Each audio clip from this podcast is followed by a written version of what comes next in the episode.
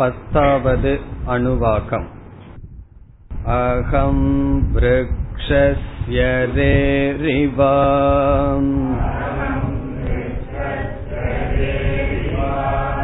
कीर्तिः पृष्टं गिरेरिव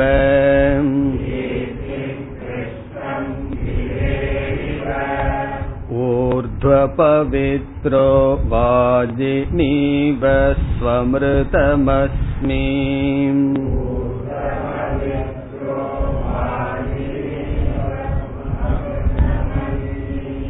द्रविणगुं सवर्चसम्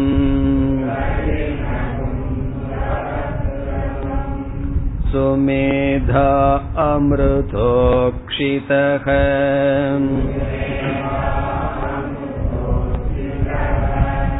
इति त्रिशङ्कोर्वेतानुवचनम्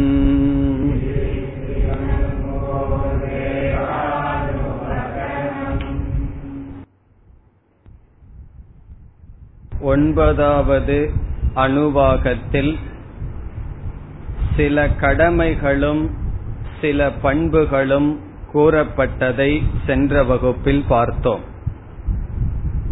எல்லா ஆசிரமத்தில் இருப்பவர்கள் பின்பற்ற வேண்டிய சாமான்யமான பண்புகள் கூறப்பட்டது. ரிதம் சத்தியம் தபக தமக சமக என்பன. உண்மையாக புரிந்து கொள்ளுதல் உண்மை பேசுதல் தபம் விரதம் முதலிய அனுஷ்டானம் செய்யுதல் இந்திரிய மன ஒருமுகப்பாடு அல்லது கட்டுப்பாடுகள் பேசப்பட்டது. இதில் எல்லா சாதனைகளுடனும் சுவாத்தியாயம் பிரவச்சனம் என்கின்ற சாதனை சேர்க்கப்படுவதற்கு காரணம் முக்கியத்துவத்தை காட்டுவதற்கு. அதற்கு பிறகு குறிப்பாக இல்லறத்தில் இருப்பவர்களை பார்த்து சில சாதனைகள் பேசப்பட்டது. அக்னிகி அக்னிஹோத்திரம் முதலிய சாதனைகள். அதில் சென்ற வகுப்பில் அதிதயச்ச சுவாத்தியாய பிரவச்சனேச்ச அதில் அதிதி என்ற சொல் விடப்பட்டு விட்டது. அதிதி என்றால் அதிதி பூஜனம் விருந்தினர்களை உபசரித்தல்.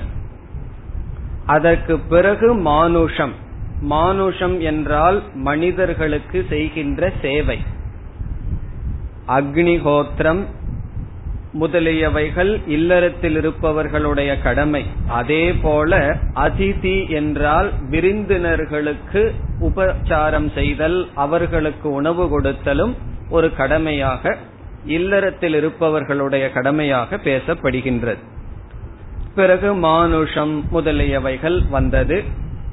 பிறகு கடைசியில் சத்தியம்தான் முக்கியமான சாதனை என்று ஒரு ரிஷி பேசினார்.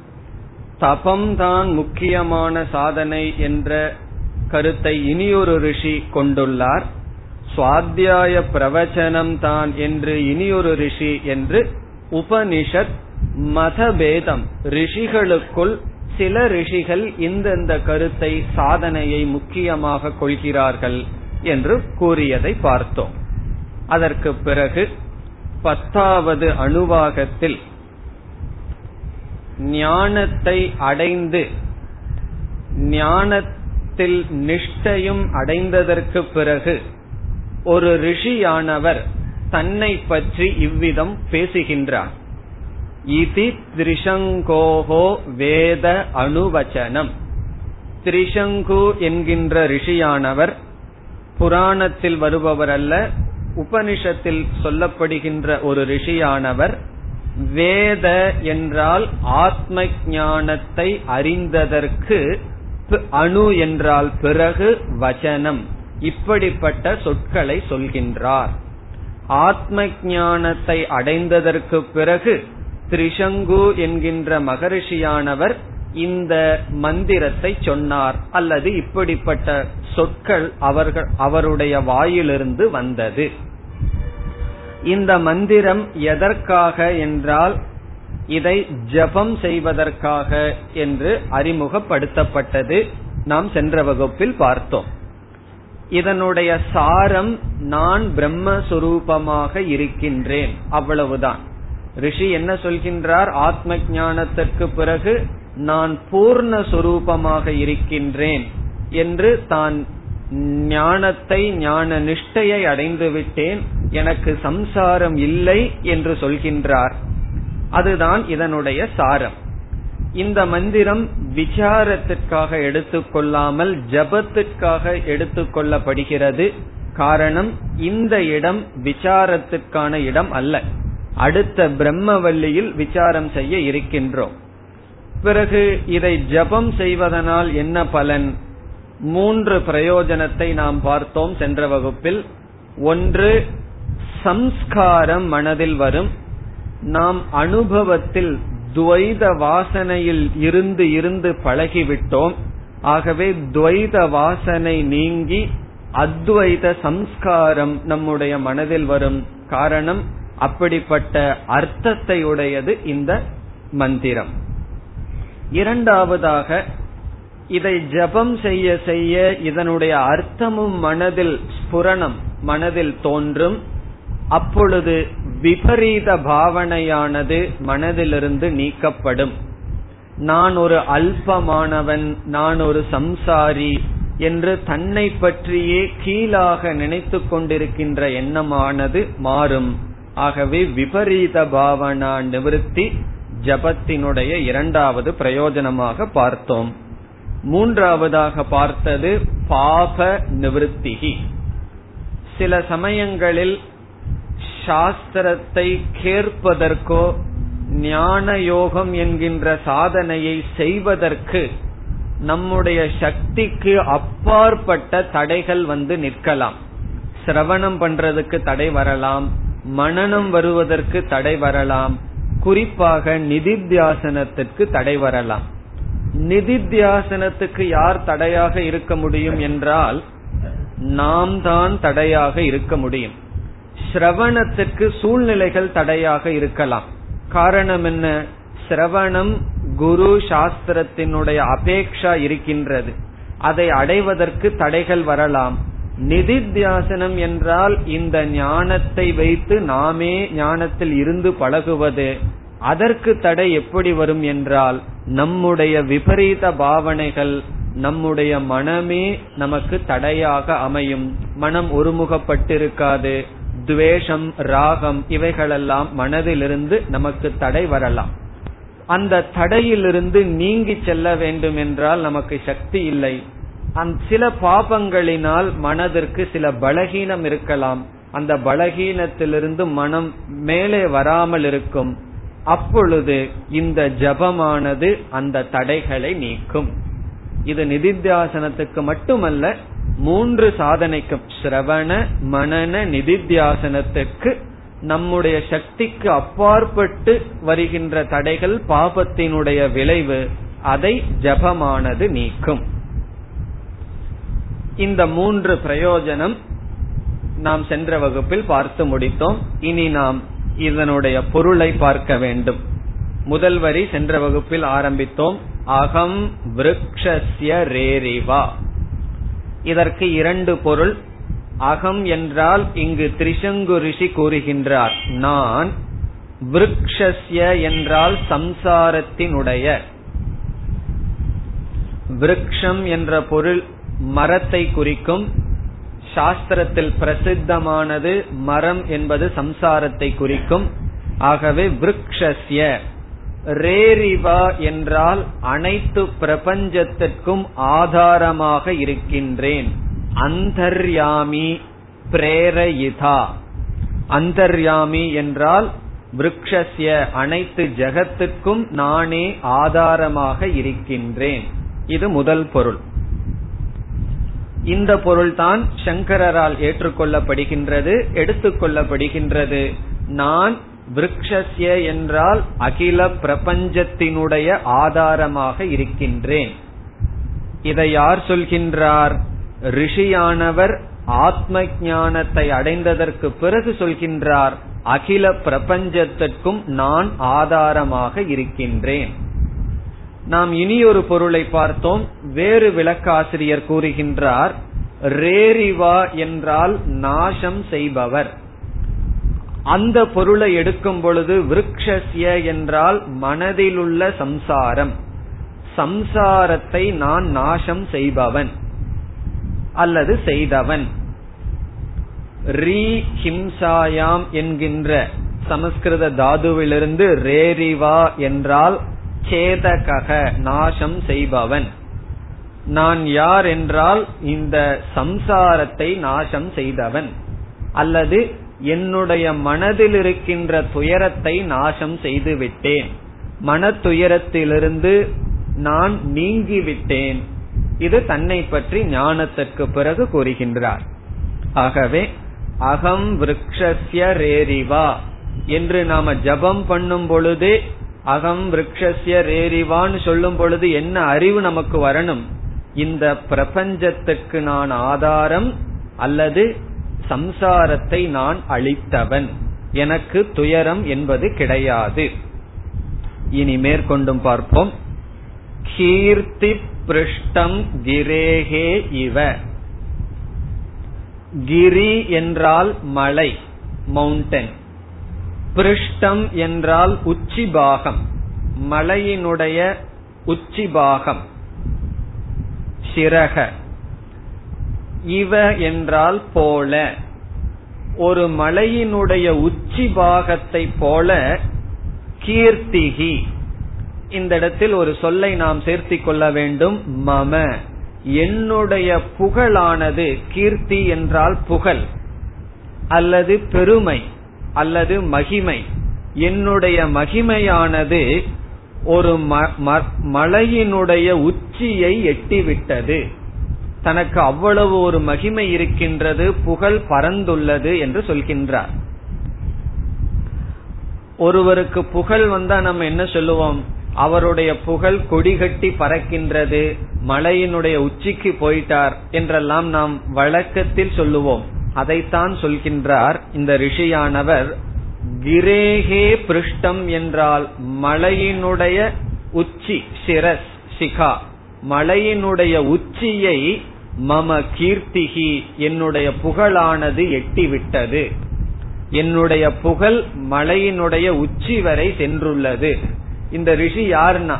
ஏதோ ஞானத்தை அடைஞ்சிட்டு சாப்பாட்டுக்கு பிச்சை எடுத்துட்டு போயிட்டு இருக்கிற ஒரு ஒரே துணியை வச்சுட்டு அவரு சொல்றார் என்னுடைய புகழ் வந்து எல்லாவற்றையும் கடந்து விட்டதுன்னு சொல்றார். இதனுடைய எண்ணம் என்ன? அவருடைய மன நிறைவு இதிலிருந்து வெளிப்படுகின்றது. என்னுடைய பெருமை என்னுடைய மகிமை என்னுடைய விபூதி அனைத்தையும் கடந்து செல்கின்றது.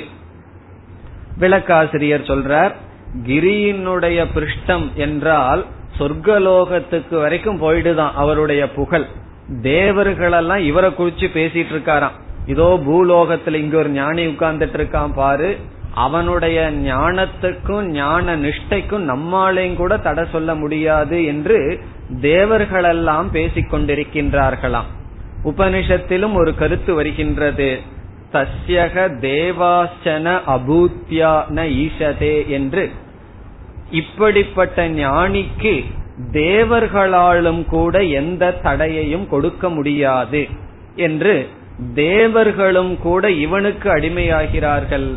தேவர்களும் கூட இவன் இவனுக்கு ஒன்றும் செய்ய முடியாத நிலையை இவன் அடைந்து விட்டான் என்றெல்லாம் உபனிஷத் சொல்லும். அதை விளக்காசிரியர் கூறுகின்றார்கள். தேவலோகம் வரை இவனுடைய கீர்த்தியானது புகழானது வியாபித்திருக்கின்றது. இது வந்து தன்னை பற்றி அவர் கூறுகின்றார். உண்மையிலேயே ஒருவன் எதுவரை தன்னை மற்றவர்கள் நேசிக்க வேண்டும் தன்னை மற்றவர்கள் புகழ வேண்டும் தன்னை மற்றவர்கள் ஏற்றுக்கொள்ள வேண்டும் என்று எதிர்பார்ப்பான் என்றால் எதுவரை ஒருவன் தன்னையே நேசிக்கவில்லையோ தன்னையே ஏற்றுக்கொள்ளவில்லையோ அதுவரைதான் மற்றவர்கள் தன்னை நேசிக்க வேண்டும் தன் மீது அன்பு செலுத்த வேண்டும் தன்னை புகழ வேண்டும் என்று எதிர்பார்ப்பார். எப்பொழுது ஒருவன் தன்னையே நேசிக்கின்றானோ தன்னையே முழுமையாக அக்செப்டன்ஸ் தன்னையே அவன் ஏற்றுக்கொள்கின்றானோ அப்பொழுது மற்றவர்கள் தன்னை புகழ வேண்டும் என்றோ ஏற்றுக்கொள்ள வேண்டும் என்றோ விரும்பவே மாட்டான். இங்கு சொல்றார் என்னுடைய புகழ் கடல் கடந்து மலையை தாண்டி சென்று விட்டது என்று மன நிறைவை இவ்விதம் குறிப்பிடுகின்றார். ஒரு உதாரணம் பார்த்தால் இந்த கருத்து நமக்கு புரியும். இந்த சொற்கள் எல்லாம் தன்னுடைய மனதில் சம்சாரம் இல்லை என்பதை காட்டுகின்ற சொற்கள். மகாபாரதத்தில் கர்ணனுடைய வாழ்க்கையை நாம் அறிவோம். ஒரு உதாரணத்துக்காக ஒரு மனிதன் மனிதனுடைய மனம் எப்படி இருக்கும் என்பதை புரிந்து கொள்வதற்காக இந்த உதாரணம் பார்ப்போம். பிறந்ததிலிருந்து கடைசி வரை கர்ணனுடைய வாழ்க்கையில் வந்த ஒரே ஒரு கஷ்டம் என்னை எல்லோருமே தேரோட்டியின் மகன் என்று சொல்கிறார்கள் என்பதுதான் கர்ணனுக்கு கஷ்டம். யாரெல்லாம் ராதேயன் தேரோட்டியின் மகன் சொல்கிறார்களோ அப்பெல்லாம் கர்ணனுடைய மனதில் வந்த வேதனை அளவு கடந்த வேதனை. அவன் எதை விரும்புகின்றான் மற்றவர்களிடம் என்னை ஒரு க்ஷத்திரியனாக ஏற்றுக்கொள்ள வேண்டும். அதற்கு காரணத்தை அவன் சொல்கின்றான். எனக்கு க்ஷத்திரியனுக்கு இருக்கின்ற குணம் இருக்கின்றது. உண்மையிலே கர்ணனுக்கு இருக்கின்றது. தானம்ங்கிறது க்ஷத்திரியனுடைய குணம் வீரம்ங்கிறது க்ஷத்திரியனுடைய குணம் அது பிறப்பிலேயே பூர்ணமாக கர்ணனுக்கு இருக்கின்றது. ஆகவே கர்ணன் சுவாவமாக க்ஷத்திரியனாக இருக்கின்றான். ஆகவே அவன் கூறுகின்றான் பிறப்பை பார்க்க கூடாது என்னை க்ஷத்திரியன் என்று ஏற்றுக்கொள்ள வேண்டும் சொல்லிக்கொண்டே இருக்கின்றான். யாருமே ஏற்றுக்கொள்ளவில்லை. அவனுடைய விருப்பம் என்ன? எல்லோரும் என்னை க்ஷத்திரியன் என்று அழைக்க வேண்டும் ஏற்றுக்கொள்ள வேண்டும் அந்த மதிப்பு கொடுக்க வேண்டும். ராஜ்யத்தை கொடுத்தாலும் அர்ஜுனன் எல்லாம் என்ன சொன்னாங்க? நீ தேரோட்டின் மகன் தானே துரியோதனன் தானே உனக்கு ராஜ்யத்தை கொடுத்தான்னு சொன்னார்கள். அப்படிப்பட்ட கர்ணன் கடைசி போருக்கு முன் குந்தியின் மூலம் தெரிய வருகின்றது. என்ன விஷயம்? நீ என்னுடைய மகன் நீ தேரோட்டியினுடைய மகன் அல்ல என்று. அப்பொழுது நாம் கர்ணனிடம் எதை எதிர்பார்ப்போம்? வாழ்க்கை முழுவதும் என்னை எல்லோரும் க்ஷத்திரியன் என்று சொல்ல வேண்டும் என்று விரும்பிய கர்ணன் தான் உண்மையில் க்ஷத்திரியன் என்று தெரிந்ததற்கு பிறகு குந்தியிடம் கேட்கின்றான் இதை யாரிடமும் சொல்ல வேண்டாம். நான் இறந்ததற்கு பிறகு சொல்லுங்கள் இதை யாரிடமும் சொல்ல வேண்டாம்னு சொல்கின்றான். வரத்தை கேட்கின்றான். இதிலிருந்து என்ன தெரிகின்றது? அந்த குந்தி சொல்லும் வரை தான் கத்திரியன் என்று ஏற்றுக்கொள்ளப்பட வேண்டும்னு விரும்பின கர்ணன் குந்தியிடம் தெரிந்ததற்கு பிறகு என்ன சொல்கின்றான்? நான் கத்திரியன் யாருகிட்டையும் சொல்லாதீர்கள் என்று. இப்பொழுது ஒரு கற்பனை செய்து பார்ப்போம்.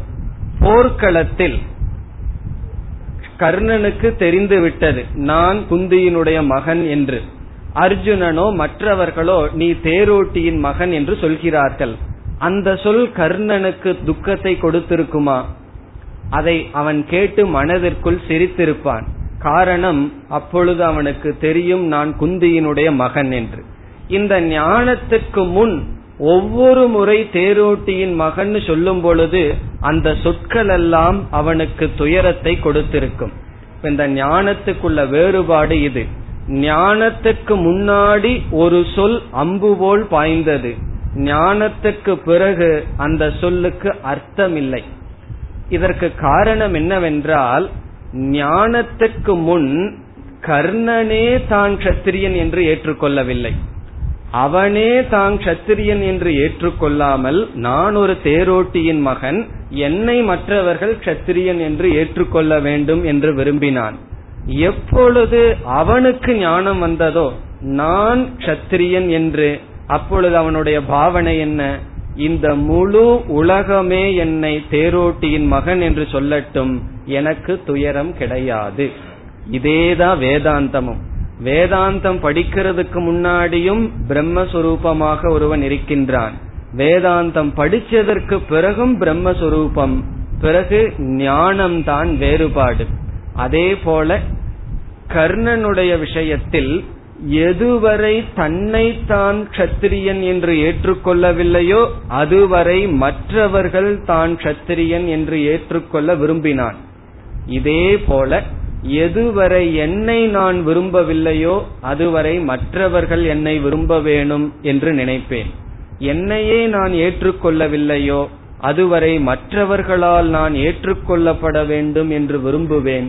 என்னைக்கு என் மீது பூரண நம்பிக்கை வருகின்றதோ விசுவாசம் வருகின்றதோ அப்பொழுது உலகம் என்னை பற்றி என்ன சொல்லும் என்னை பற்றி என்ன கருத்துக்கள் அவர்கள் வைக்கிறார்கள் என்பதிலிருந்து திரும்பி விடுகின்றான். இது ஞானியினுடைய மனநிலை ஞானத்தினுடைய பெருமை. அதேதான் இங்கு கூறுகின்றார் என்னுடைய பெருமையானது மலையை கடந்து விட்டது. அதனுடைய பொருள் நான் பூர்ணமான மனநிலையுடன் இருக்கின்றேன். பிறகு அடுத்த சொல் ஊர்துவ பவித்ரக. இதுவும் தன்னை பற்றிய சொல். அகம் ஊர்துவ பவித்ரக அஸ்மி. நான் இப்படி இருக்கின்றேன்னு சொல்ற.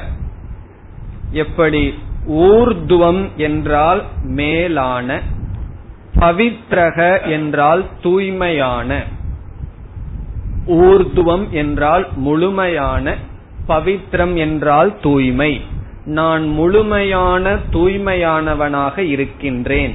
ஐ ஆம் அப்சல்யூட்லி பியோர் நான் முழுமையான தூய்மையானவனாக இருக்கின்றேன்.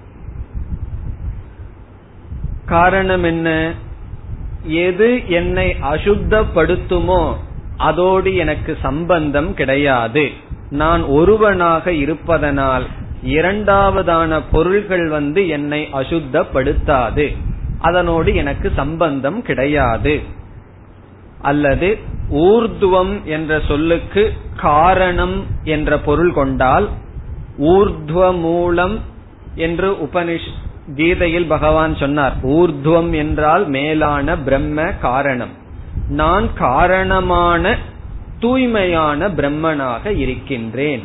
அனைத்துக்கும் காரணமாக இருக்கின்றேன். அல்லது ஊர்துவம் என்றால் மிக மிக மேலான தூய்மையான தூய்மையானவனாக நான் இருக்கின்றேன். பிறகு அடுத்த பகுதி வாஜினி இவ சு அமிர்தம் அஸ்மி. ஸ்வமிருதம் என்பதை பிரித்தால் சு அமிர்தம். வாஜினி இவ. வாஜி என்றால் சூரியன். சூரிய தேவதா அல்லது சூரியன். வாஜினி இவ என்றால் சூரியனிடத்தில் போல என்று பொருள். சூரியனிடத்தில் இருப்பதை போல உதாரணம் இவ என்றால் போல நான் சு அமிர்தம் அஸ்மி. சு என்றால் மேலான தூய்மையான. அமிர்தம் என்றால் மரணமற்றதாக நான் இருக்கின்றேன். சு அமிர்தம் என்றால் சு என்றால் சோபனம். தூய்மையான ஒளிர்கின்ற.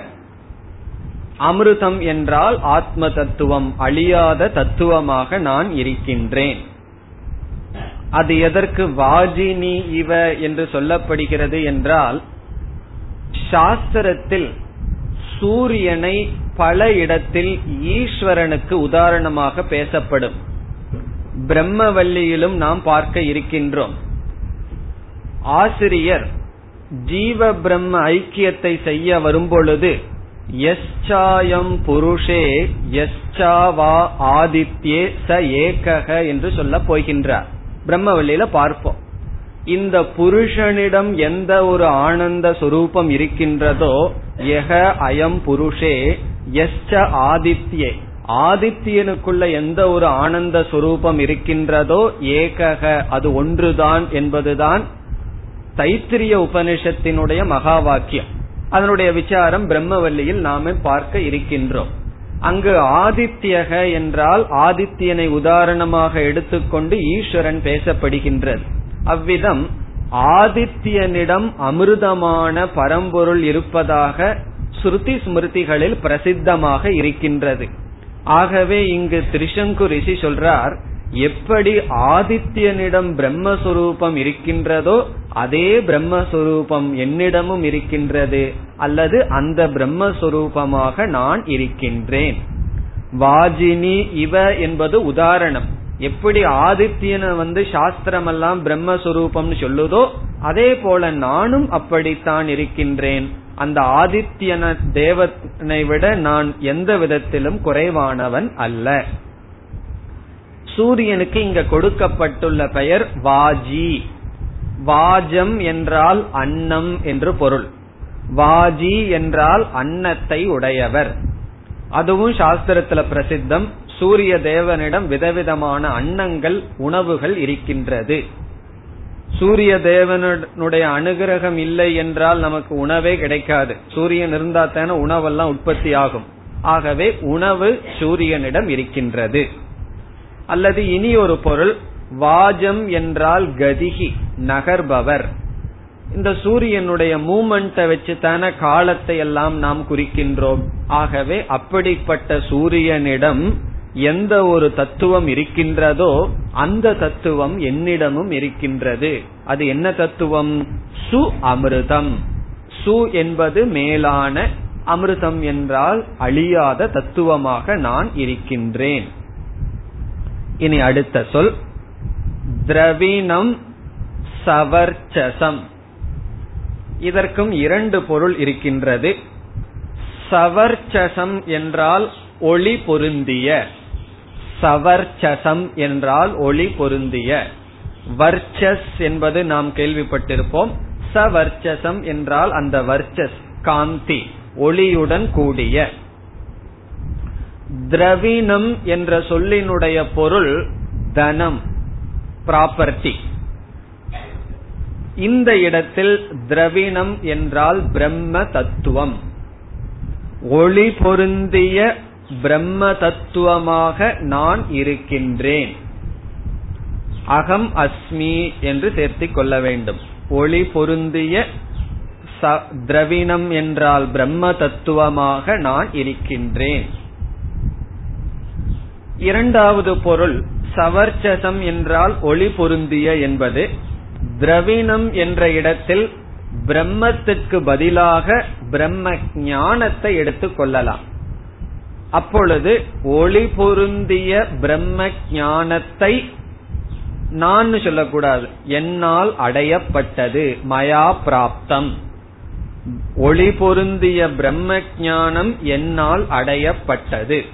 இப்ப இரண்டு பொருள் முதல் பொருள் ஒளி பொருந்திய பிரம்ம தத்துவமாக இருக்கின்றேன். இரண்டாவது பொருள் ஒளி பொருந்திய பிரம்ம ஞானம் என்னால் அடையப்பட்டது.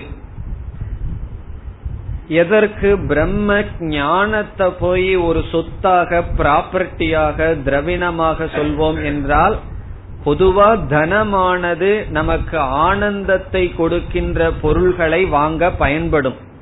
இப்ப நமக்கு பணம் வேணும் பணம் வேணும் எல்லாம் சொல்கிறார்களே பணத்தை கொடுத்தா என்ன செய்வார்கள்? பெட்டியில போட்டு பூட்டி அப்படியே வச்சுக்குவார்களான்னா கிடையாது. அதை எடுத்துட்டு போய் அதை கொடுத்து பொருள்களை வாங்குகிறார்கள். யாருமே கரன்சி நோட்டுக்காக கரன்சிய வாங்கறது இல்ல அதை கொண்டு போய் வெளியே கொடுத்தா எதை வேணாலும் வாங்க முடியுது. ஆகவே பொருள்கள் அதை பயன்படுத்தினா இன்பத்துக்கான பொருள்கள் கிடைக்கிறது. ஆகவே திரவினம் என்று சொல்லப்படுகிறது. அதே போல பிரம்ம ஜானம் என்ன செய்யுதான்? ஆனந்தத்தை அது கொடுப்பதனால் பேரானந்தத்தை அது கொடுப்பதனால் திரவினம் இங்கு உதாரணமாக பேசப்பட்டது. திரவினம் ஆத்ம ஞானம் ஒளி பொருந்திய மேலான ஆத்ம ஞானத்தை நான் உடையவனா அடைந்தவனாக இருக்கின்றேன். இனி அடுத்த சொல் சுமேதாகா. சுமேதா என்றால் மேதா என்றால் நாம பார்த்த கருத்து ஞாபக சக்தி.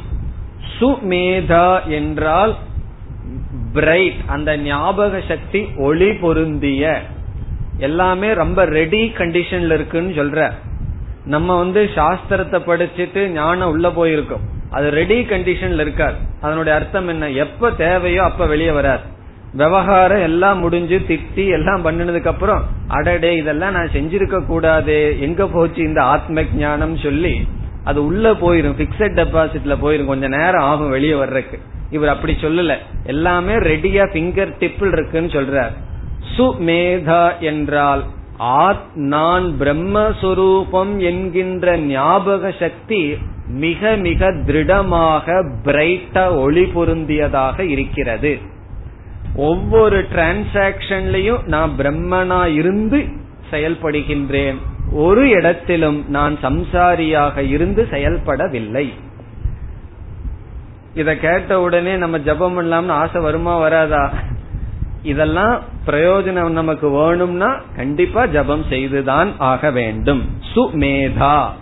சுமேதா என்றால் யாருக்கு சோபனமான என்றும் நிலையாக ரெடியாக இருக்கின்ற மேதா சக்தி இருக்கின்றதோ அவர் சுமேதா அப்படிப்பட்டவனாக நான் இருக்கின்றேன். அதாவது ஞானம் அடைஞ்சதற்கு பிறகு அந்த ஞானத்திலிருந்து நான் என்றுமே விலகி இல்லைன்னு சொல்ற. அந்த ஞானத்தோடுதான் எப்பொழுதும் நான் ஊறி இருக்கின்றேன். பிறகு இனி ஒன்னு சொல்றார் அடுத்ததாக. அமிர்தோக்ஷிதக இதையும் ரெண்டு விதத்தில் பிரிக்கலாம். சமஸ்கிருதத்தில் அமிர்தக அக்ஷிதக என்று ஒரு ஒரு விதத்தில் பிரிக்கலாம்.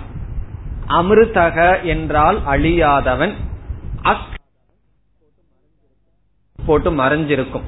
இப்ப அமிர்தக அக்ஷிதக என்றால் நான் அழியாதவனாகவும் பிறகு மாற்றத்தை அடையாதவனாகவும் இருக்கின்றேன். அல்லது அமிர்தோக்ஷிதகங்கிறத அமிர்த உக்ஷிதக என்று பிரிக்கலாம். அமிர் ஆ பிளஸ் உ ஓனு மாறும். ஆகவே அமிர்த உக்ஷிதக. உக்ஷிதக என்றால் அதில் மூழ்க வைத்தல் என்று பொருள். சோக்குடு. நம்ம எல்லாம் துணிய வந்து சோப்புக்குள்ள சோப்பு தண்ணியில போட்டு கொஞ்ச நேரம் ஊற வைப்போம் அல்லவா? அப்படி ஊற வைப்பதற்கு தான் உக்ஷிதக. அப்படின்னு என்ன அர்த்தம்? நான் அமிர்த தத்துவத்தில் ஊறி இருக்கின்றேன் என்று பொருள். அமிர்தத்தில் நான் ஊற வைக்கப்பட்டுள்ளேன். ஊறுகா போலன்னு வச்சுக்கோங்களேன். நல்லா ஊறி இருக்கின்றேன். அதுதான் ரொம்ப காலத்துக்கு இருக்கும். அப்படி அதிக காலம் நான் ஊறி இருக்கின்றேன். எதுலினா? அமிர்தத்தினால். சிக்தக உக்ஷிதக என்றால் அதுல நான் சோக்குடுன்னு அர்த்தம். அதுல நான் வந்து ஊறி இருக்கின்றேன். இது எப்ப இதெல்லாம் சொல்ல முடியும்னா வேத அனுவச்சனம் ஞானத்தை அடைஞ்சு ஞான நிஷ்டைக்கு பிறகு இந்த வச்சனம் அவரிடமிருந்து வந்தது. இந்த வச்சனத்தை போய் நம்ம வீட்டுல சொன்னா என்ன ஆகும்னா இத வந்து வெளியே சொல்ற வச்சனம் அல்ல நமக்குள்ளேயே ஓணம் நமக்குள்ளேயே நம்ம சொல்லிக்கிற வச்சனம். அப்புறம் எதுக்கு ரிஷி வெளியே சொன்னார்னா இப்படிப்பட்ட மனநிலை அடையட்டும் என்று இந்த ரிஷியானவர் வெளியே கூறுகின்றார். அது அவருடைய அகங்காரத்தையோ தான் பெரிய ஆளுன்னு காட்டிக்கிறதுக்காக அல்ல. இப்படியும் தன்னுடைய நிலையை மற்றவர்கள் அடையட்டும் என்று இந்த ரிஷி வாயிலாக உபனிஷத் நமக்கு கொடுக்கின்றது. இது உபனிஷத்துல பிரசித்தம். இதே போல வாமதேவர் என்பவர் பிருகதாரண்யக்கத்துல சொல்றார். அவர் எங்கிருந்து சொல்றார் தெரியுமோ? கர்ப்பத்திலிருந்தே இந்த மாதிரி பேச ஆரம்பிச்சிடுறார். அகம் மனுகு அபவம் அகம் சூரியஸ்ச அப்படின்னு சொல்லி தாயினுடைய கர்ப்பத்தில் இருக்கும் போதே சொல்றாரா நான் தான் மனுவா இருக்கேன் நான் தான் சூரியனா இருக்கேன் நான் எனக்கு சம்சாரம் எல்லாம் கிடையாதுன்னு சொல்லி அங்கிருந்தே சொல்றாருன்னு சொல்லி வாமதேவன் திரிசங்கு போன்றவர்களெல்லாம் ஜீவன் முக்தர்கள் சரீரத்தோட இருக்கும் பொழுதே ஜீவன் முக்தர்களாக சொல்லப்படுவது உபனிஷத்தில் கொடுக்கின்ற உதாரணம். கீதையில ஜீவன் முக்தனுக்கு யார பகவான் உதாரணமா சொல்றார்? ஜனகர் போன்றவர்களை எடுத்துக்கொண்டு சொல்றார். உபனிஷத்தில் சொல்வது இப்படிப்பட்ட ரிஷிகள். அவர்கள் சரீரத்தோட இருந்தும் ஜீவன் முக்தர்களாக இருந்தார்கள். காரணம் அவர்களுடைய மனநிலையை இவ்விதம் வெளிப்படுத்தினார்கள். நம்ம என்ன செய்யணும்? இப்படிப்பட்ட ஞானத்தை ஞான நிஷ்டையை அடைவதற்காக இதை நாம் ஜபம் செய்ய வேண்டும். ஜபம் செய்து நமக்கு பாவம் எல்லாம் நீங்கி சம்ஸ்காரம் எல்லாம் வந்ததற்கு பிறகு என்ன செய்யணும்? பிரம்மவல்லிய நம்ம படிக்கும் பொழுது ஞானம் வரும். பிறகு அந்த ஞான நிஷ்டை இப்படிப்பட்ட மனநிலையை அவரவர்களுக்கு கொடுக்கும். இனி நாம் அடுத்த அணுவாகத்திற்கு செல்லலாம். பதினோராவது அணுவாகம். वेदमनुच्याचार्योऽन्ते वासिन मनुषास्ति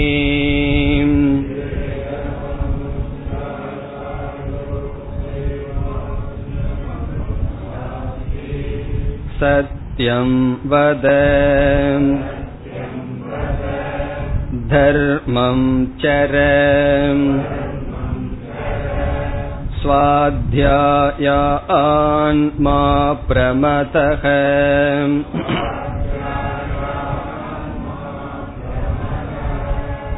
आचार्याय प्रियन्धनमाहृत्य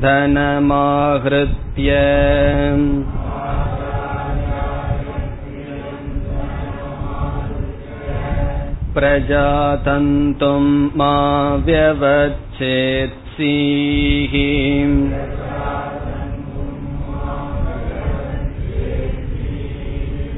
सत्यान्न प्रमतितव्यम्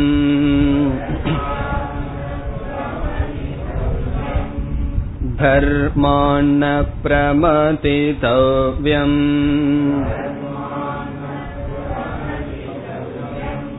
कुशलान्न प्रमतितव्यम्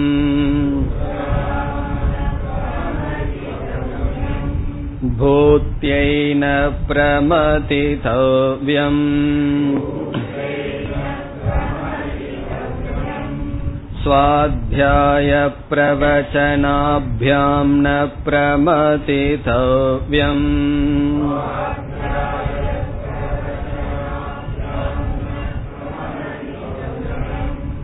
देवपितृकार्याभ्यां न प्रमतितव्यम्।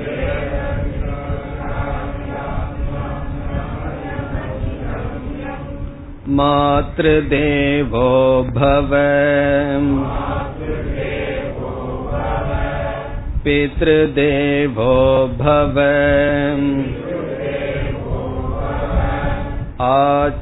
आचार्यदेवो भव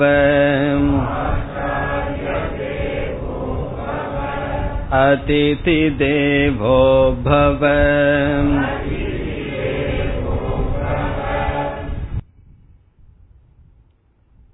பதினோராவது அணுவாகத்தில் சில கடமைகளும் பண்புகளும் பேசப்படுகின்றது சீக்ஷாவல்லியில் இது கடைசி அணுவாகம் என்று கூறலாம்.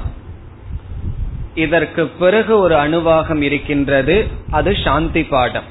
ஷன்னோ மித்ரஷம் வருணக என்பதே சில மாற்றங்களுடன் பனிரெண்டாவதாக அணுவாகமாக வரும். ஆகவே உபதேசம் செய்கின்ற கடைசி அணுவாகம் இந்த பதினோராவது அணுவாகம். இதில் சில கடமைகளும் சில பண்புகளும் சொல்லப்படுகின்றது. எப்பொழுது கடமைகள் என்றால் பிரம்மச்சரிய ஆசிரமத்திலிருந்து என்னென்ன கடமைகள் செய்ய வேண்டும் என்று உபதேசிக்கப்பட வேண்டுமோ அவைகளெல்லாம் முறையாக பேசப்படுகின்றது பிறகு சில பண்புகள் எல்லாம் வருகின்றது. தானம் தாயை எப்படி பார்க்க வேண்டும் தந்தையிடம் எப்படிப்பட்ட பாவனை இருக்க வேண்டும் இப்படிப்பட்ட வேல்யூஸ் பண்புகள் எல்லாம் கூறப்படுகின்றது. எதற்காக இவைகள் இங்கு கூறப்படுகின்றது என்றால் சங்கரர் கூறுகின்றார் பிரம்ம ஜானத்திற்கு முன் இப்படிப்பட்ட பண்புகளை ஒருவன் அனுஷ்டானம் செய்திருந்தால்தான் அவனுடைய மனதில் சம்ஸ்காரம் வரும். அவனால் தான் இந்த ஞானத்தை அடைய முடியும் என்று இதில் முழுவதும் சங்கரர் அந்த கருத்தை விடாம சொல்லிட்டு இருக்கார் இவைகளெல்லாம் செய்திருந்தால்தான் ஞானத்திற்கு ஒருவன் தகுதியை அடைவான் என்று சொல்லிக் கொண்டே வருகின்றார். என்னென்ன பண்புகள் எப்படி வருகின்றது என்பது இப்பொழுது பார்ப்போம்.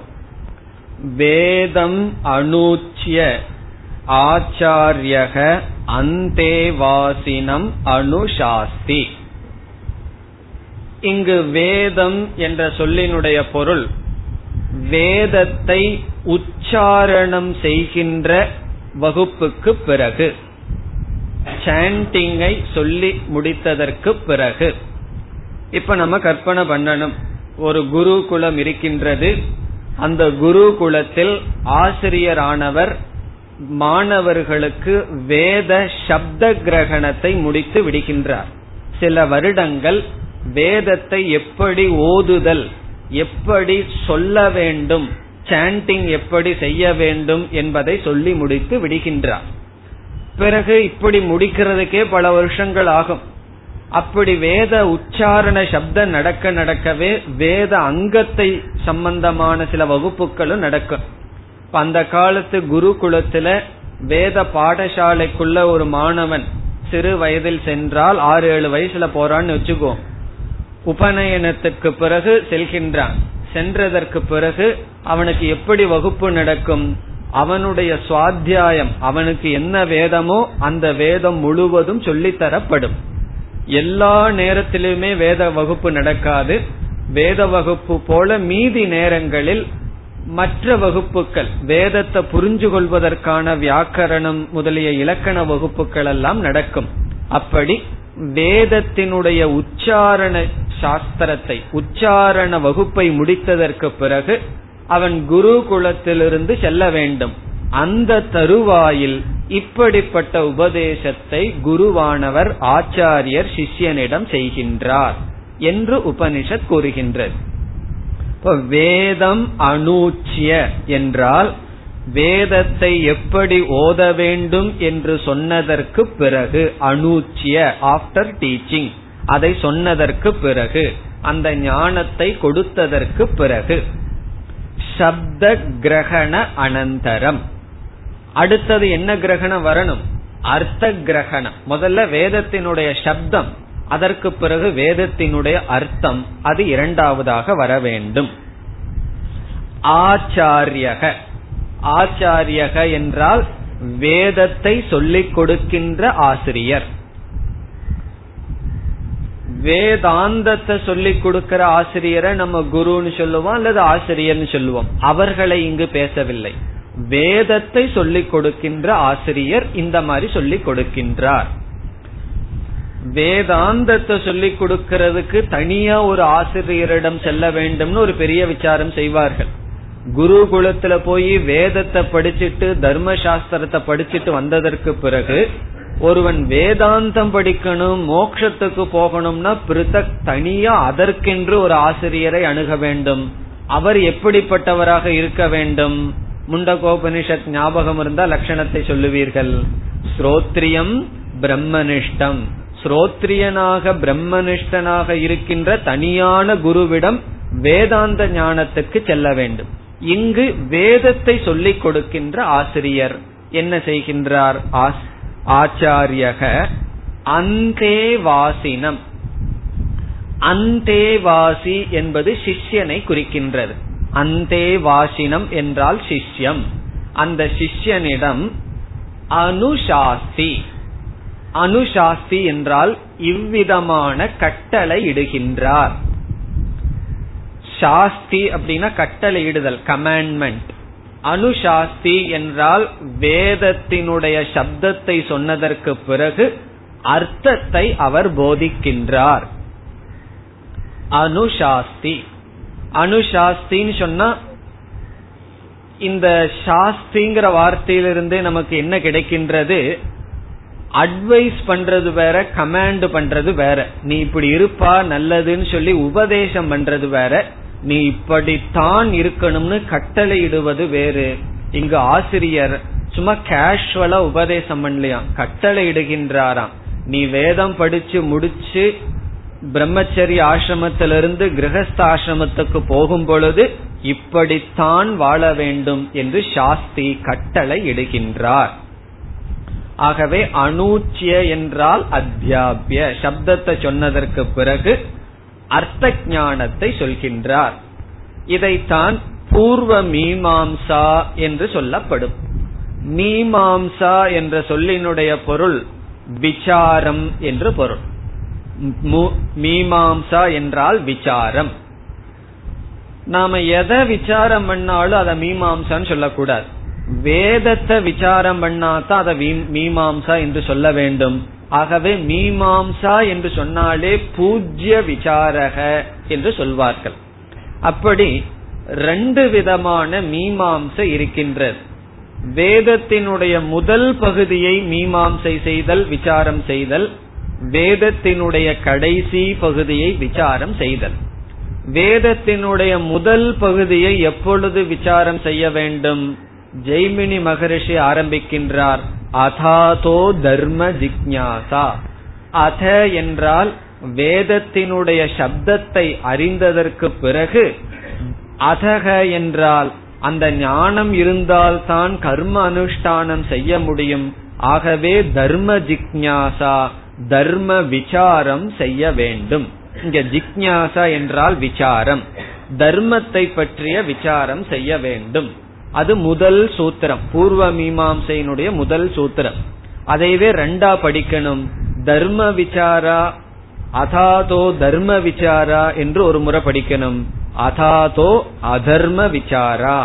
தர்மத்தையும் அதர்மத்தையும் விசாரம் செய்து எது தர்மம் அதை பின்பற்றி எது அதர்மமோ அதை நீக்க வேண்டும். அதற்கு அர்த்த கிரகணம் என்று பெயர். இப்ப பூர்வ மீமாம்சை இங்கு சாம்பிள் டெஸ்ட் ஒரு சாம்பிளுக்காக சொல்லப்படுகின்றது. நம்ம வந்து புரிந்து கொள்வதற்காக ஒரு கருத்தை பார்க்கலாம். ஜெய்மினி என்ன செய்கின்றார்? வேதத்தினுடைய முதல் பகுதிகளை எடுத்துக்கொண்டு அங்கிருக்கின்ற வாக்கியங்களை எடுத்துக்கொண்டு இந்த வாக்கியங்களை இந்த கர்மத்துல பயன்படுத்தணும். இந்த வாக்கியத்தினுடைய அர்த்தம் இதுதான் என்று நிச்சயம் செய்கின்றார். அவர் வந்து உத்தர மீமாம்சா உபனிஷத்தை பத்தி ஒண்ணுமே பேச கிடையாது. வேதத்தினுடைய பூர்வ பாகத்தை எடுத்துட்டு எந்தெந்த யாகத்தில் எந்தெந்த கர்மத்தை எந்தெந்த மந்திரத்தை பிரயோகம் பண்ணணும்னு நிச்சயம் பண்ணி முடிக்கிறார். அதுக்கெல்லாம் சில ரூல் இருக்கு. இப்படி இந்தந்த விதத்துல தான் நிச்சயம் செய்ய வேண்டும் என்று. பிறகு வியாசாச்சாரியார் என்ன செய்கின்றார்? வேதத்தினுடைய கடைசி பகுதி உபனிஷத் மந்திரங்களை எடுத்துக்கொண்டு அந்த மந்திரங்களினுடைய அர்த்தத்தை நிச்சயம் செய்கின்றார். அவர் எப்படி துவங்குகின்றார்? பிரம்மசூத்திரத்தை அல்லது உத்தர மீமாம்சாவை அதாதோ பிரம்ம ஜிக்யாசா என்று துவங்குகின்றார். இப்ப அதாதோ தர்ம ஜிக்யாசா என்றால் எது செய்யணும் எது செய்யக்கூடாது எந்தெந்த யாகங்களில் எந்தெந்த மந்திரத்தை பிரயோகம் பண்ணணுங்கிற அறிவு. அதாதோ பிரம்ம ஜிக்யாசா என்றால் அங்க அத என்றால் சாதன சதுஷ்டய சம்பத்தி அடைஞ்சதற்கு பிறகு இந்த கர்மத்தினால மோட்சத்தை அடைய முடியாது அதனால் பிரம்ம ஜிக்யாசா பிரம்மத்தை பற்றிய விசாரம் பண்ணணும். பிரம்மத்தை பற்றி உபனிஷத் பேசியிருக்கிறதுனால உபனிஷத் வாக்கிய விசாரம் செய்ய வேண்டும் என்று சொல்லப்படுகிறது. இதுதான் பூர்வ மீமாம்சா உத்தர மீமாம்சா என்று சொல்லப்படும். இங்கு பூர்வ மீமாம்சை செய்யப்படுகின்றது. இதனுடைய அர்த்தம் ஒரு குரு குலத்துல மாணவனானவன் வேதத்தினுடைய சப்தத்தை மட்டும் தெரிஞ்சிட்டு போக கூடாது அதனுடைய அர்த்தத்தையும் தெரிந்து தர்மா தர்ம ஞானத்துடன் குரு குலத்திலிருந்து வெளியே வர வேண்டும். அப்படி வெளியே வந்தவுடனே அவன் என்ன செய்யணும்னா குரு குலத்திலிருந்து வந்தவுடன் அவன் கிரகஸ்த ஆசிரமத்துக்கு செல்ல வேண்டும். சாதாரண ரூட் அவன் இல்லற வாழ்க்கைக்கு சென்றவுடன் அவன் இல்லற வாழ்க்கைக்கு வரும்போது எப்படி வருவான்னா எப்படி வாழணும் என்கின்ற அறிவோடு நுழைவான். இன்னைக்கு ஸ்கூல்ல எல்லாம் என்ன சொல்லி கொடுக்கறாங்கன்னா எப்படி சம்பாதிக்கணும் அப்படிங்கிற அறிவோட கிரகஸ்தாசிரமத்துக்குள்ள போறான். அவன் என்ன பண்ணுவான்? சம்பாதிக்கிறதுக்கு என்னென்ன வழிகள் அதைத்தான் பண்ணுவான். சம்பாதிப்பான் பிறகு என்னன்னா எதுலயோ போய் மூழ்கி இருப்பான். எதுலயோ க்ஷிதக. அங்க அமிர்தோக்ஷிதகங்கிறது போல இதுல வேற ஏதாவது போய் அவன் மூழ்கி விடுவான். ஆகவே நம்ம நம்மளுடைய சம்பிரதாயம் எப்படின்னு சொன்னா பிரம்மச்சரிய ஆசிரமத்துல மாணவனா இருக்கும் போது களங்கமல்லாத மனம். அங்க தர்மா தர்ம ஞானத்தை கொடுத்து கிரகஸ்த ஆசிரமத்துக்கு தயார் பண்றது. பிறகு அந்த ஞானத்தை வச்சுட்டு அவன் கிரகஸ்த ஆசிரமத்துல வாழும் பொழுது அந்த கிரகஸ்த ஆசிரமம் ஆசிரமம்ங்கிற சொல்லுக்கு தகுதி அடையும் பிறகு அவனே கிரகஸ்தாசிரமத்திலிருந்து அல்லது குழந்தைகள வீட்டுட்டு வெளியே போன்னு சொல்றதுக்கு முன்னாடியே அவன் மெச்சூரிட்டியில வீட்டுட்டு வெளியே போவான். வானப்பிரஸ்தாசிரமத்துக்கு அவனே வருவான். இல்லைன்னா அடுத்த ஜெனரேஷன் வந்து நீங்க இங்க உட்கார்ந்து இருக்காதீங்க டிவி முன்னாடி உட்காராதீங்கன்னு சொல்ல வேண்டிய அவசியம் இல்ல. அவனே சுவாவமாக வருவான். அப்போ பிரம்மச்சரிய ஆசிரமத்தை நல்லா பயன்படுத்தியவன் ஒழுங்கா படிச்சு தர்மா தர்ம ஞானத்தை அடைஞ்சவன் இல்லறத்துல வெற்றி அடைவான். இல்லறத்துல வெற்றி அடையவன் அடுத்த ஆசிரமத்துக்கு வருவான். அடுத்த ஆசிரமத்துல மனதை ஒருமுகப்படுத்தினார். கடைசி காலத்துல சந்நியாச ஆசிரமத்துக்கு வந்து லிட்டரலா அது நடக்குதோ இல்லையோ மனதுல அது நடந்துரும். சரீரத்துல டிரெஸ்ல சூழ்நிலையில அவன் சன்னியாசியா இருக்கணுங்கிறது இல்ல மனதில் அந்த ஆசிரமத்துக்கு வந்து மோட்சத்தை அடைவான். இதுதான் வாழ்க்கையினுடைய ஸ்கீம் அதனுடைய முதல் படி இங்கு பேசப்படுகின்றது. ஆகவே வேதத்தை படிச்சதற்கு பிறகு எப்படி ஆரம்பிக்கின்றார்? அந்த மாணவர்கள் எல்லாம் வெளியே போறதுக்கு தயாரா இருக்காங்க. அப்படி குருகுலத்திலிருந்து வெளியே செல்வதற்கு முன் முதல்ல என்ன சொல்றாரு பாருங்க. சத்தியம் வத சத்தியத்தை பேசு. முதல் சொல்ற சத்தியம் என்றால் உண்மை. உண்மையை பேசுன்னு சொல்லி ஆரம்பிக்கிறார். படிச்சு முடிச்சதுக்கு அப்புறம் வந்தவன் இந்த காலத்துல இருக்கிறவன் என்ன சொல்லுவான்? உண்மைய பேசினா பொழைக்க முடியாதுன்னு நான் தெரிஞ்சிட்டு பிசினஸ்குள்ளேயோ இல்லறத்துக்குள்ளேயோ வர்றேன்னு ஆரம்பிப்பான். இங்க வேதம் என்ன சொல்லுது? உண்மைய பேசினாதான் நீ மேல வருவ அப்படின்னு சொல்லுது. உண்மையிலேயே விசாரம் பண்ணி பார்த்தா அப்படித்தான் இருக்கும். அதாவது ஒருவர் ஒரு பிசினஸ் ஆரம்பிக்கிறார். அவருக்கு வந்து ஒரு ஆயிரம் ரூபாய்க்கு சேல்ஸ் பண்றாருன்னு வச்சுக்கோ. பொய் சொன்னார்னு சொன்னா அதுக்கு வந்து அறுநூறு ரூபா லாபம் கிடைக்கும்னு வச்சுக்கோ. பொய் சொன்னார்னா அறுநூறு ரூபா லாபம் கிடைக்கும். உண்மையா இருந்தார்னா இருநூறு ரூபா தான் லாபம் கிடைக்கும். எல்லாத்துக்கும் என்ன டெண்டன்சி பொய்ய சொல்லி அறுநூறு ரூபாய சம்பாரிச்சிடலாமே. ஆனா அந்த உண்மைய சொல்லி வாழ்ந்த என்ன ஆகும்னு அவருக்கு தெரியல. உண்மைய சொல்லி வாழ்ந்தா யாரெல்லாம் அவங்க பொய் சொல்றாங்களோ அவங்க என்ன விரும்புவாங்க? மத்தவங்க உண்மையை சொல்லணும்னு விரும்புவாங்க. தான் பொய் சொல்லிட்டு இருந்தாலும் தன்னை சுத்தி இருக்கிறவங்க உண்மை பேசணும்னு விரும்புவார்கள். ஒரு வியாபாரி உண்மையா இருந்தா மக்கள் எல்லாம் அவர்களிடமே போவார்கள். பிராக்டிக்கலா என்ன ஆகும்னா கொஞ்ச நாள்ல டேர்ன் ஓவர்ல அவன் அதுக்கு மேல அடைஞ்சிடலாம். அதாவது பத்தாயிரம் ரூபாய் இருபதாயிரம் ரூபாய் டேர்ன் ஓவர் ஆகிறதுக்கு பதிலா அவனுடைய உண்மையே சில வருடங்கள்ல லட்சக்கணக்கில் ஆகி அதுக்கு மேல சம்பாதிக்கலாம். இந்த நுணுக்கத்தை மற்றவர்கள் தெரிந்து கொள்ள மாட்டேங்கிறாங்க உடனடியா கொஞ்சம் போடணும் உடனடியா என்ன ப்ராஃபிட் வரும்?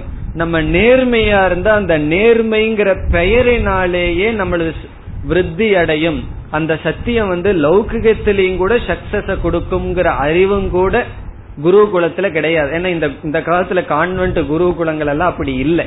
அதனாலதான் ஒருவர் சொன்னார்கள் இந்த காலத்து எஜுகேஷன் எப்படி படிக்கலாம்னு சொல்லியிருக்கே தவிர எதை படிக்கலாம்னு கத்துக் கொடுக்கவில்லை. ஹவு டு ரீட் அப்படிங்கறது சொன்னாங்களாம். வாட் டு ரீட் அப்படிங்கறது சொல்லி கொடுக்கல. அதனாலதான் ஏதோ படிச்சுட்டு எப்படி எப்படியோ இருக்கிறார்கள். ஆனா வேதத்தினுடைய ஸ்கீம் எப்படின்னா சத்தியம் வத என்றுதான் வெளியே அனுப்புகின்றார் குரு. இங்கு சத்தியம் வத என்பது விசேஷமான எல்லா வேல்யூக்கும் பொதுவானது. அந்த குருகுலத்துல அதிகமா பேசியிருப்பார். இங்க நமக்கு உபனிஷத் நம்ம படிச்சிட்டு இருக்கிறது உபனிஷத் சாம்பிளுக்காக சொல்றார். சில கருத்தை உபனிஷத் இங்கு நமக்கு சொல்கின்றது. இப்ப சத்தியம் வத என்பதிலிருந்து பொய் சொல்லக்கூடாது. நேர்மையாக வாழ வேண்டும் சொல்லி முக்கியமான பொதுவான தர்மங்கள் அனைத்தையும் இந்த ஒரு சொல் உதாரணமாக நாம் எடுத்துக்கொள்ள வேண்டும். சத்தியத்தை தேன சொல்ல சொல்லியிருக்கு. நான் மற்றதெல்லாம் இங்க சொல்லலையேன்னு சொல்லக்கூடாது. மற்ற பண்புகளும் இங்கு உதாரணமாக சத்தியம் வத என்பதிலிருந்து எடுத்துக்கொள்ள வேண்டும். இப்ப சத்தியம் வத என்பது உண்மையை பேசு முதலிய எல்லா பண்புகளும் அடங்கும். இனி அடுத்தது என்ன சொல்றார்? தர்மம் சர. சர என்றால் ஆச்சர ஆச்சர என்றால் குரு. தர்மத்தை செய். தர்மப்படி நடந்துகொள். சத்தியமும் தர்மம் தான் சத்தியம் என்பது குறிப்பான சாதனை. இங்கு தர்மம் என்றால் ஸ்ருதி விகித கர்ம. வேதத்தில் சொல்லப்பட்டுள்ள கர்மங்களுக்கு தர்மம் என்று பெயர். அதனாலதான் பூர்வ மீமாசையில அதாதோ தர்ம ஜிக்யாசான்னு சொல்லும் பொழுதே அங்க தர்ம என்பதற்கு பொருள் கர்ம என்று பொருள். வேதத்தினுடைய கர்மங்கள் விசாரம் செய்யப்படுகின்றது. எந்த மந்திரம் எந்த கர்மத்துல பிரயோகம் பண்ணணும்னு சொல்லி சொல்லப்படுகின்றது. ஆகவே தர்மக என்றால் வேதத்தினால் விகிதம் செய்யப்பட்ட வேதத்தினால் சொல்லப்பட்டுள்ள யாகங்கள் கர்மங்கள். ஜெய்மினி சூத்திரப்படி சோதனா லக்ஷணக அர்த்தக தர்மக. தர்மத்துக்கு அவர் லட்சணம் சொல்றார். சோதனா என்றால் இப்படி செய்யின்னு சொல்றது. லக்ஷணகன அப்படிப்பட்ட சொரூபத்தை உடையதுதான் தர்மம். இப்ப ஜெய்மினி சூத்திரப்படி தர்ம லட்சணம் சோதனா லட்சணக அர்த்தக தர்மக. இதெல்லாம் செய். இத செய்யக்கூடாது அப்படின்னு வேதம் சொல்லியிருக்கிறது தான் கர்ம அல்லது தர்மம்.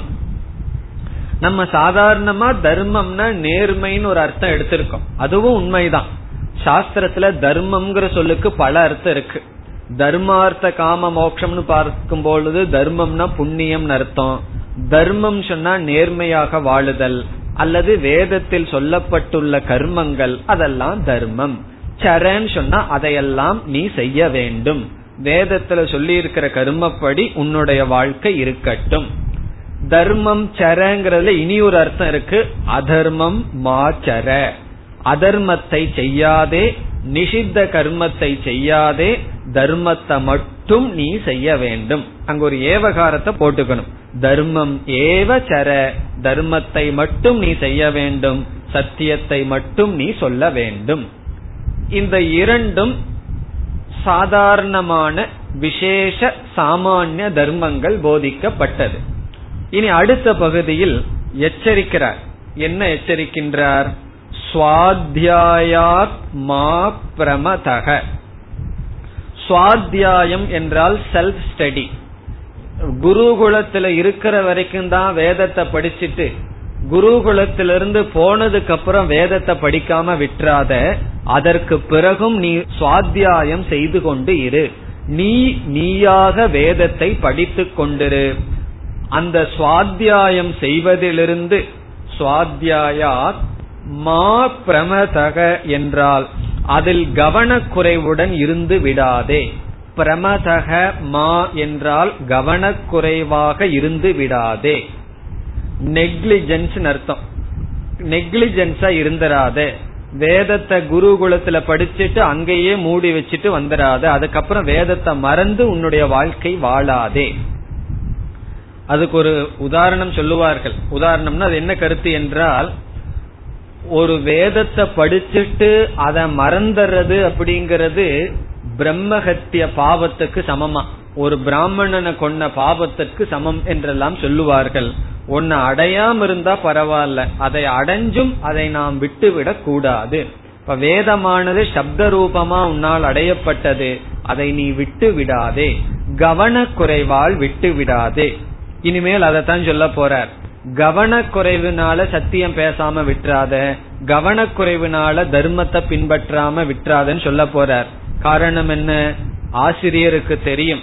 குரு குலத்தில் இருக்கிற வரைக்கும் ஆசிரியருடைய கண்ட்ரோல் தான். வெளியே போனதுக்கு அப்புறம் அவனை கட்டுப்படுத்துறதுக்கு யார் இருக்கா? இப்ப சமுதாயத்திற்குள்ள போனவுடன் எத்தனையோ பொருள்கள் உன்னுடைய கவனத்தை ஈற்று விடலாம். ஆகவே அதுல கவனம் செலுத்தி நீ இந்த பாதையிலிருந்து விலகி விடாதே என்ற எச்சரிக்கை இதற்கு பிறகு செய்கின்றார். அதை அடுத்த வகுப்பில் சிந்திப்போம். ॐ पूर्णमधपूर्णमिधम्पूर्णापूर्णमुधच्छते पूर्णस्य पूर्णमादाय पूर्णमेवावशिष्यते ॐ शान्ति शान्ति शान्तिः